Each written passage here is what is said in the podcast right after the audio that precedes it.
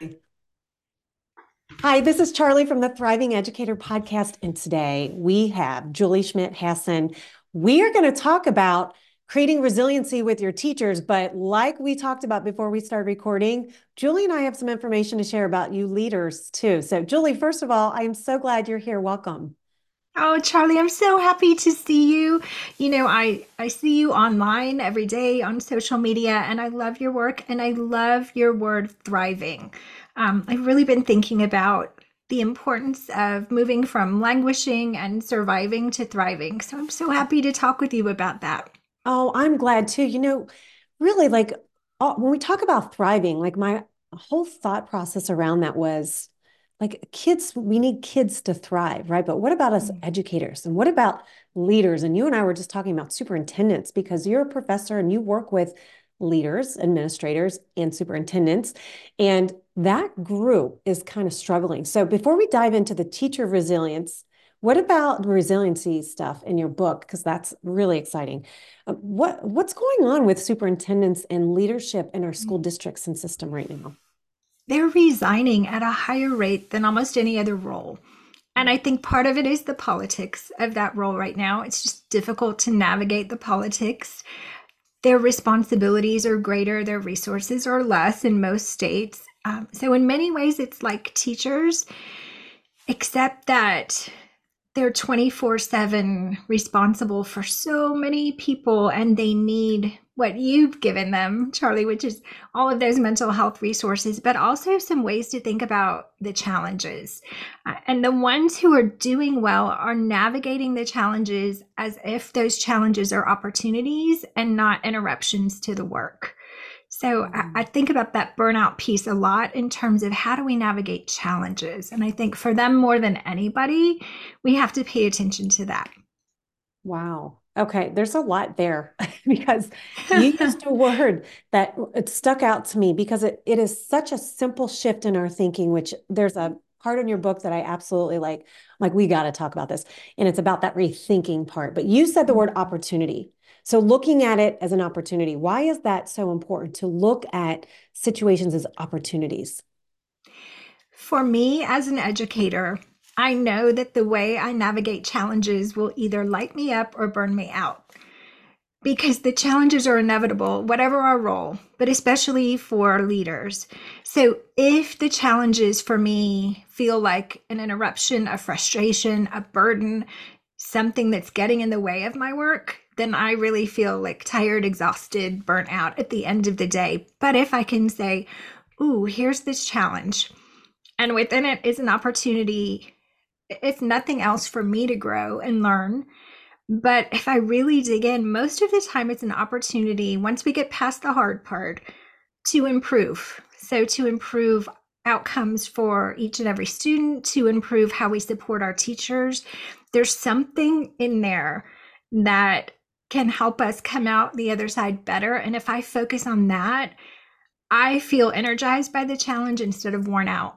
And I, superintendents are hit with these challenges rapid fire all day, every day. And I know it's a practice that's difficult, but if we can start framing things that way, I think we will feel a little more satisfied, maybe find a little more joy in the work. Okay. What is their biggest complaint when it comes to their teachers? Right now, it's keeping them because teacher retention is such a struggle. There aren't people coming to take the place of the ones who are leaving.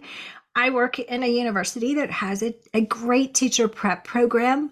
We aren't producing enough for our partner districts. We're trying, we're recruiting, mm-hmm. and, and we're keeping them once they come. But every day I get a call hey julie does your university have anyone coming out with an exceptional children degree with a math education degree, science.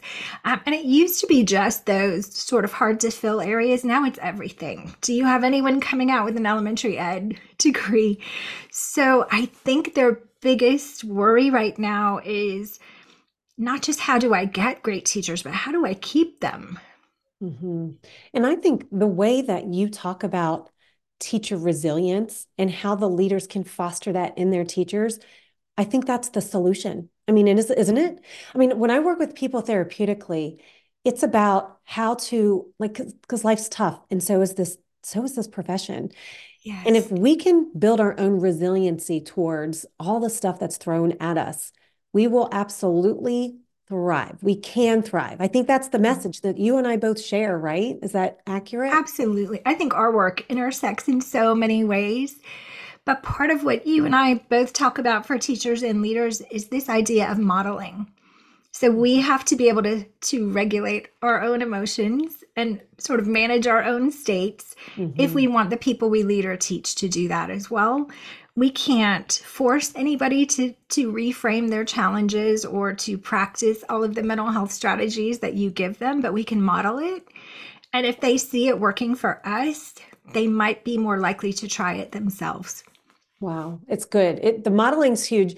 And I do sometimes believe that when they hear that they need to model something, mm-hmm. that in itself feels overwhelming. So, how would you address that when they're like, gosh, I'm sick of being this for somebody else. I need to have somebody be there for me, or I need yeah. to not have that kind of pressure. How would you address that, Julie? You know, for me, most of the time, what's good for kids is good for teachers. It's yeah. not that we're doing something that's good for kids at the expense of our teachers. So I feel like almost anything. I was talking to um, someone who was looking at different ways to handle discipline in their school, and I just listened to your episode with Josh Stamper. Oh yeah, which was yeah. full of strategies.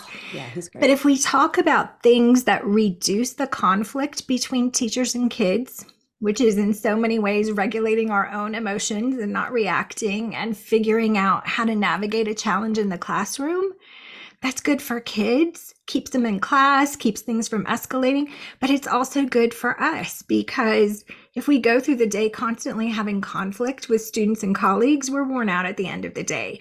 So, anything that I have ever suggested a teacher or a leader model is as good for them as it is for the people they're modeling it for, if that makes sense. It definitely does. It definitely does. And it it actually it makes us stronger leaders when we can do that mm-hmm. ourselves. I mean, when we lose it too, we're like, shoot, you know. But we're also, we will. we will. We will. We have and we will continue to, but hopefully we do it less and less, or it's not as big as it used to right. be. Right. And there's that's an opportunity to, I mean, a mistake is an opportunity too to reflect on, whoa, like what happened there? and what can I learn from that? And then to model for kids a sincere apology is such a great lesson. And so many kids over the years have said to me, no adult has ever apologized to me before. And some of them are due a lot of apologies. They are due. They want to feel so valued. I mean, like we all do, like we all do. Mm-hmm. Like we all do.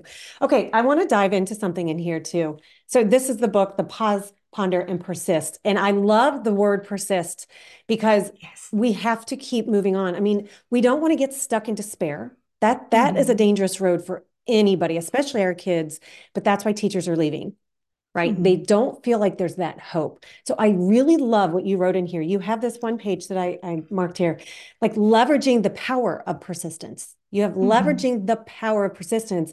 And so I'll, I'll, name the three, and then I'd love for you to expand upon this because people, if you're listening and you haven't gotten this book yet, you really need to get this book. Oh, thank you, Charle. Yeah, yeah. This one's on page 43. I'm like, oh, I'm marking this for the podcast. So, okay. Um, but here are the three things. So persistent pausing, persistent pondering, and the last one is consistent persistence.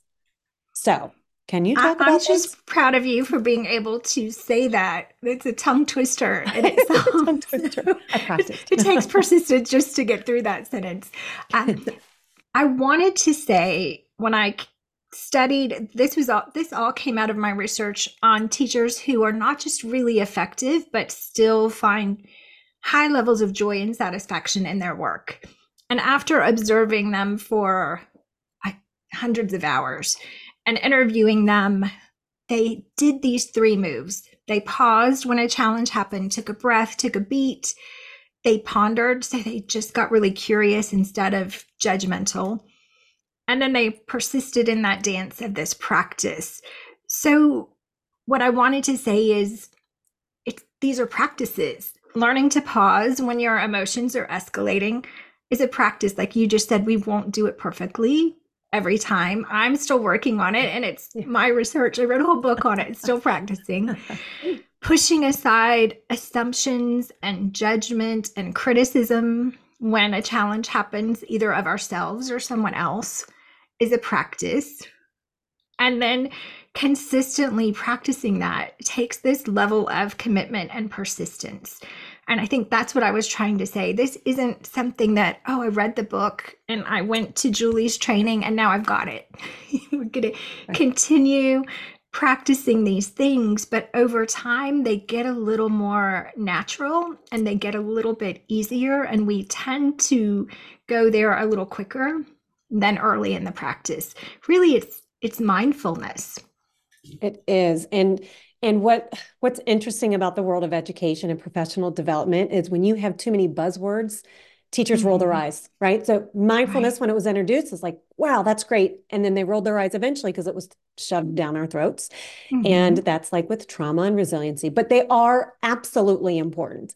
So what I love about that and your your approach to this, Julie, is that it can easily integrate into the day, all day, anytime and it only takes a matter of seconds to truly make a transformational shift. And when you build proficiency in this, imagine everybody in your school community building that proficiency together, modeling it and picking it up from, you know, the kids pick it up. So let's talk about what your vision is once people know how to do that. What will a school community look like if they actually do practice this and persist?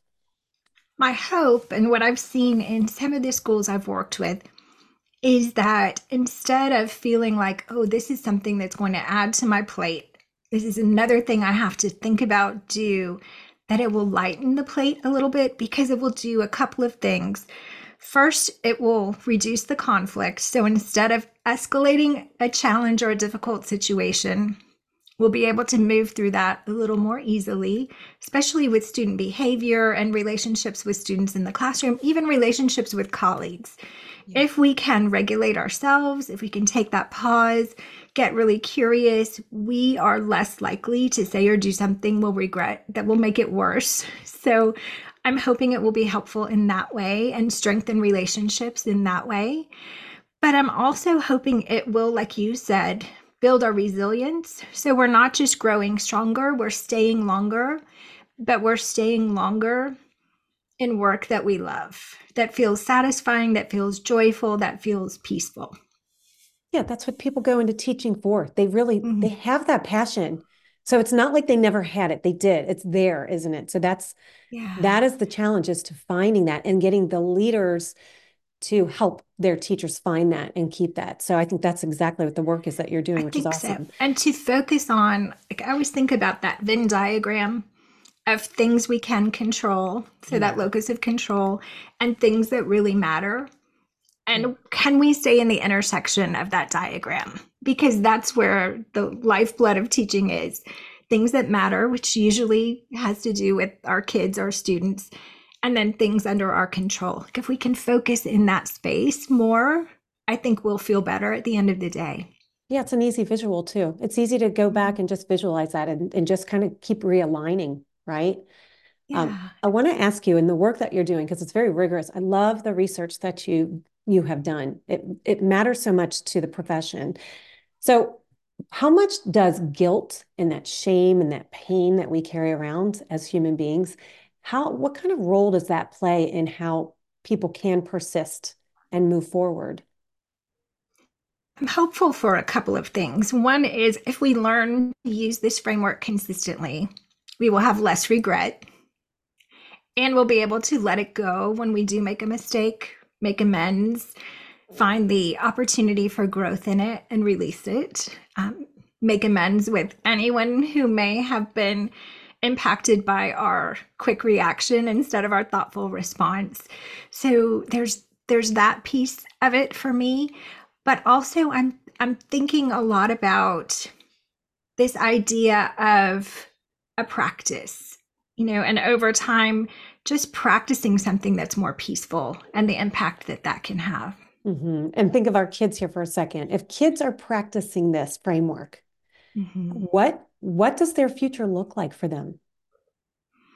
You know, if you can, you talk about in your in your work so often just the power of a deep breath, of breathing.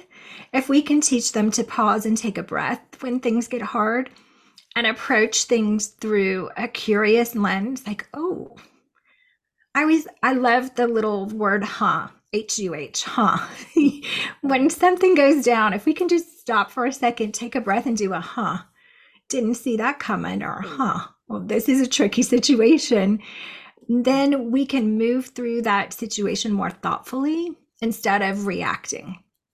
Yeah, I mean that pause is so very powerful. It's so powerful mm-hmm. and kids are kids can be resilient and all of that. I know that. But if we can give them the tools very early on to help them not rely on somebody else for their own regulation, that right. or just get the reminder that they just have if they have those three simple tools that you give. So can you tell those again? Sorry. So the pause, that do you have I would love to know the framework a little deeper. I'm not sure we covered that. And I probably should tell you like where it even came from. So good, good idea. I could have asked that question. we'll go we'll go backwards to go sure. forward. Sure. When I left my job as a principal in 2015 to become a professor, and I had to answer a research question, I had to have a focus for research. I wanted to look at long term teacher impact. So, what do teachers say and do that makes this lasting impact on our lives? And I interviewed hundreds of former students. They're not hard to find, like people age 18 to 85, about the teachers they remember. And people love to talk about their favorite teachers. And I came up with these three things. They felt safe and seen and stretched. That was the first book. I loved doing that research. Spent about five years on it. And then 2020 came, mm. and teachers were already struggling a bit. We went to remote instruction, most of us, all the complications of the pandemic, and they were struggling more than ever. Mm-hmm. So I decided to shift a little and think about how do teachers navigate challenges. And as soon as we were all back in places where we had a little bit of capacity, a little bit of space, and I could get back into schools, I started observing teachers who either I knew because I knew them, navigated challenges well, or their principal said, Hey, this is a teacher who really has a way of working through a challenging situation, either with a kid or with a colleague or with a family or with, with work in general. And when I went in to observe these teachers, I noticed when something went down, you could see them take a breath. And I'm not sure it was something they were aware of. I don't know that they stopped and thought, oh, I need to take a breath. Mm-hmm. But they mm-hmm. automatically did. And you could see them and stop for a second and then decide how to respond. And most of the time, I know they were asking questions to themselves because I interviewed them after but they were also asking questions about the situation to the student, to the colleague, to whoever was involved to try to get more information so they could make a better decision. And then I noticed how they over time persisted in that in the work. Hmm. How they thought about their work, how they made decisions, how they interacted with people. So that's really where those three pieces came from. Over and over again, these teachers who were very effective and also very resilient did that. They paused, they pondered, they got curious, and they persisted in those practices. Do you know? Well, was there any correlation to what their home life was like as well for those teachers? You know, I didn't dive into their personal lives much, except occasionally when we talked about resilience. Some of them, like all of us, either had aging parents or young children or other kinds of stressors at home, which I'm certain made an impact on, like like all of us, that will impact our resilience at least temporarily. Um, but I didn't talk too much about how they used it in their personal lives. But I have to think it was such a way of dealing with things for them that they probably use that with their own children, with their spouses, with their friends and their families as well. Yeah, I can see that because, well, you know that educators are such great compartmentalizers. I mean, mm. I we really do a good job of leaving stuff behind, getting to the we're, we're in front of kids, and most of us are pretty responsible and understand how important that role is. and we compartmentalize. And I think that there's probably a story behind every single teacher who was able to yes. take that breath, ask themselves those questions in that few seconds, probably, and then realign, readjust, or respond rather than react. So and it's yeah. it's one of the things we love most about teaching, isn't it? When you're in there with the kids, you can't think about anything else. Like you, in order to do it well, you have to be completely engaged in the work and completely engaged with the people in front of you, and so you get to forget some of those other things for a while. Absolutely. When you work with these administ let's say with the administrators who are leading a school, what do they need from you the most? And then what are you giving them that helps them with that? I think administrators right now need permission to do a couple of things. Um, one is to not take on everyone's problems.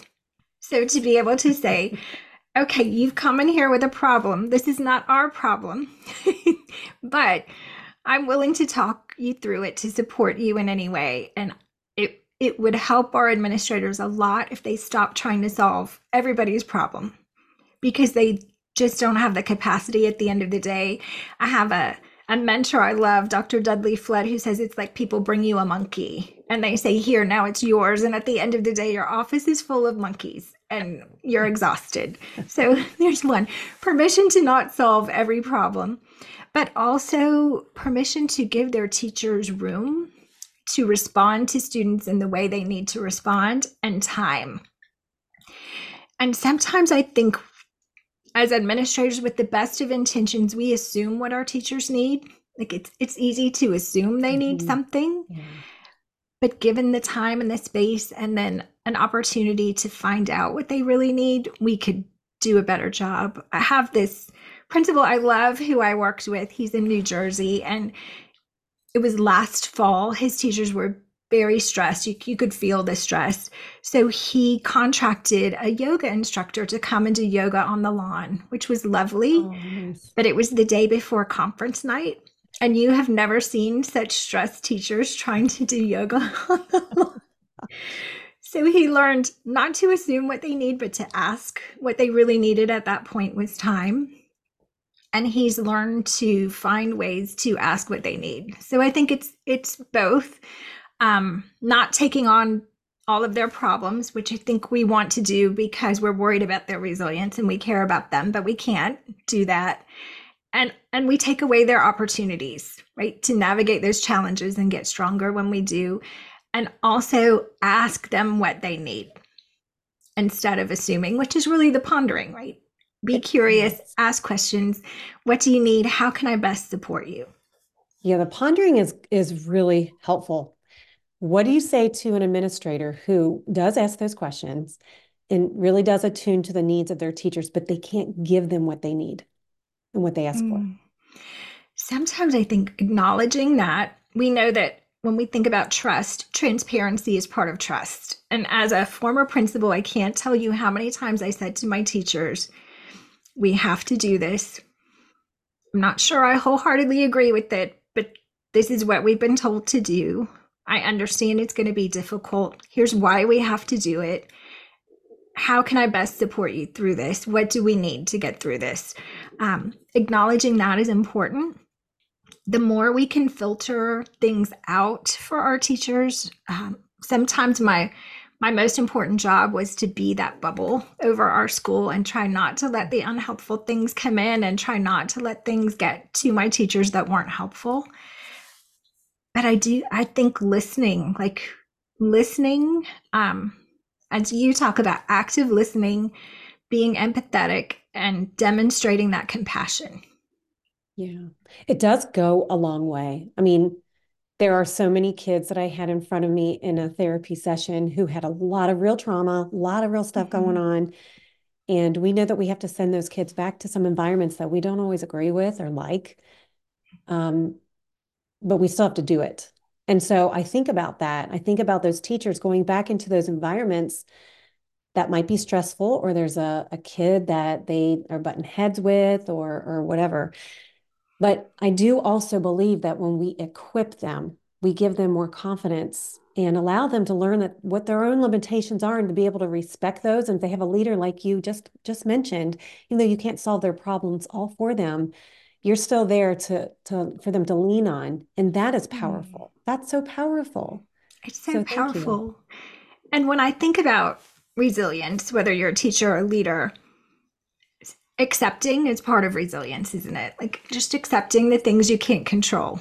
It is what it is is a great motto for resilience but also avoiding. Sometimes we bring the stress on ourselves I learned not to turn on the news in my morning commute. Like, I don't know why I was doing that. It was stressing me out. Smart. I was fully capable of turning the channel, turning it off. So, if we can accept what we can't change and we can avoid the things that aren't necessary, that are within our control, that are stressing us out, that will go a long way, whether we're leaders or teachers, in our resilience. Yeah, I mean, these are simple concepts. These are simple tasks right? There's but not easy. Right. right. So why if they are that simple though and easy, right? Why aren't they doing it? Like why aren't people doing this more? Oh, that's such a good question. Probably the same reason that I don't always practice pause pondering and persisting or avoiding stressors and and worrying about things I can't change again, it's being aware. And I think we go through our day, there's so much going on that we're going from one thing to the next thing to the next thing. And we never stop to check in with ourselves mm-hmm. and ask, Am I okay right now? Am I, what do I need right now? Sometimes for me, it's a glass of water because I've been hitting the Diet Coke really hard. so if we just stop, I have a, a great principal I work with, and we put a little check in sign that says, How are you doing? What do you need? He puts it on the back of the faculty restroom door, which is probably, I say, I say by the coffee maker or where you fill your water bottle. Mm-hmm. But if we'll just get in the practice of stopping to check in and see how we're doing, we could practice those other pieces more consistently. What do you say to the people who push back to say, well, if we keep talking about it, more of it's going to come up and we're going to be talking too much about it and we're going to just allow too much space for that like it's it then it gets mm-hmm. overwhelming and then problems come out of the woodwork is what is what's i've been hearing from some people mm-hmm. how do you mm-hmm. address that i think we'd go back to we would be less likely to escalate a problem or to create a problem. I agree. If we just paused. I agree. Like just that alone. If you would just pause before you say or do anything in response to a challenge, you might find that the challenges are a little easier to navigate because you haven't escalated them or created them with a quick emotionally charged reaction. I love that. So truly the key takeaway is pausing can make the difference between that helpful response and a regrettable reaction, right? Yes. I know you mentioned that before. Yeah. So we don't want uh, we don't want to add to that regret and that guilt that we already carry around with us from mm-hmm. childhood for crying out loud, right? We want right. to step out of this day and feel okay about what we're doing. It sounds like that's the strong message that you're, yeah. you're constantly sending. Yes. And then things are going to happen, right? That are way outside of our control. We can't control anyone else's behavior, anyone else's decisions, all the crazy stuff that the legislators are doing outside of our control. So when we pause, we can remind ourselves this is not in my Venn diagram of things that matter, things that I can control. So I'm going to let this go. I'm going to take those deep breaths, let it go. Awesome. Well, I don't know if people listening know this about you, but you are I mean, you've done, done a, a, TEDx talk, and it was about teachers that we remember and the impact they have on us. People who are in education right now, they want to make that impact, that long term mm-hmm. impact. Mm-hmm. So if they're incorporating that pause and that pondering and that persistence, what kind of impact are they going to make long term on their kids? I think, in addition to the modeling that we talked about, so, demonstrating for young people how to respond to a challenge. But we know that impact happens in the context of a strong relationship. And we can build a stronger relationship if we respond to a challenge in a helpful way instead of a reaction. I use this example when I train teachers, and it's funny because it lands a little differently with beginning teachers and experienced teachers. So, I say you gave a clear direction. You're teaching this great lesson. You gave a clear direction for what they should do now as independent work. And from the back of the room, you hear the, I'm not doing that. Yes. what do you feel? Our experienced teachers feel frustrated, angry, disrespected. Our beginning teachers feel scared. It's a threat. I'm not sure what to do. This could all fall apart. But for both of those groups, taking a breath, asking some questions to themselves like, what's really going on here? What am I feeling? How do I want to respond to this situation? But then asking questions to the student.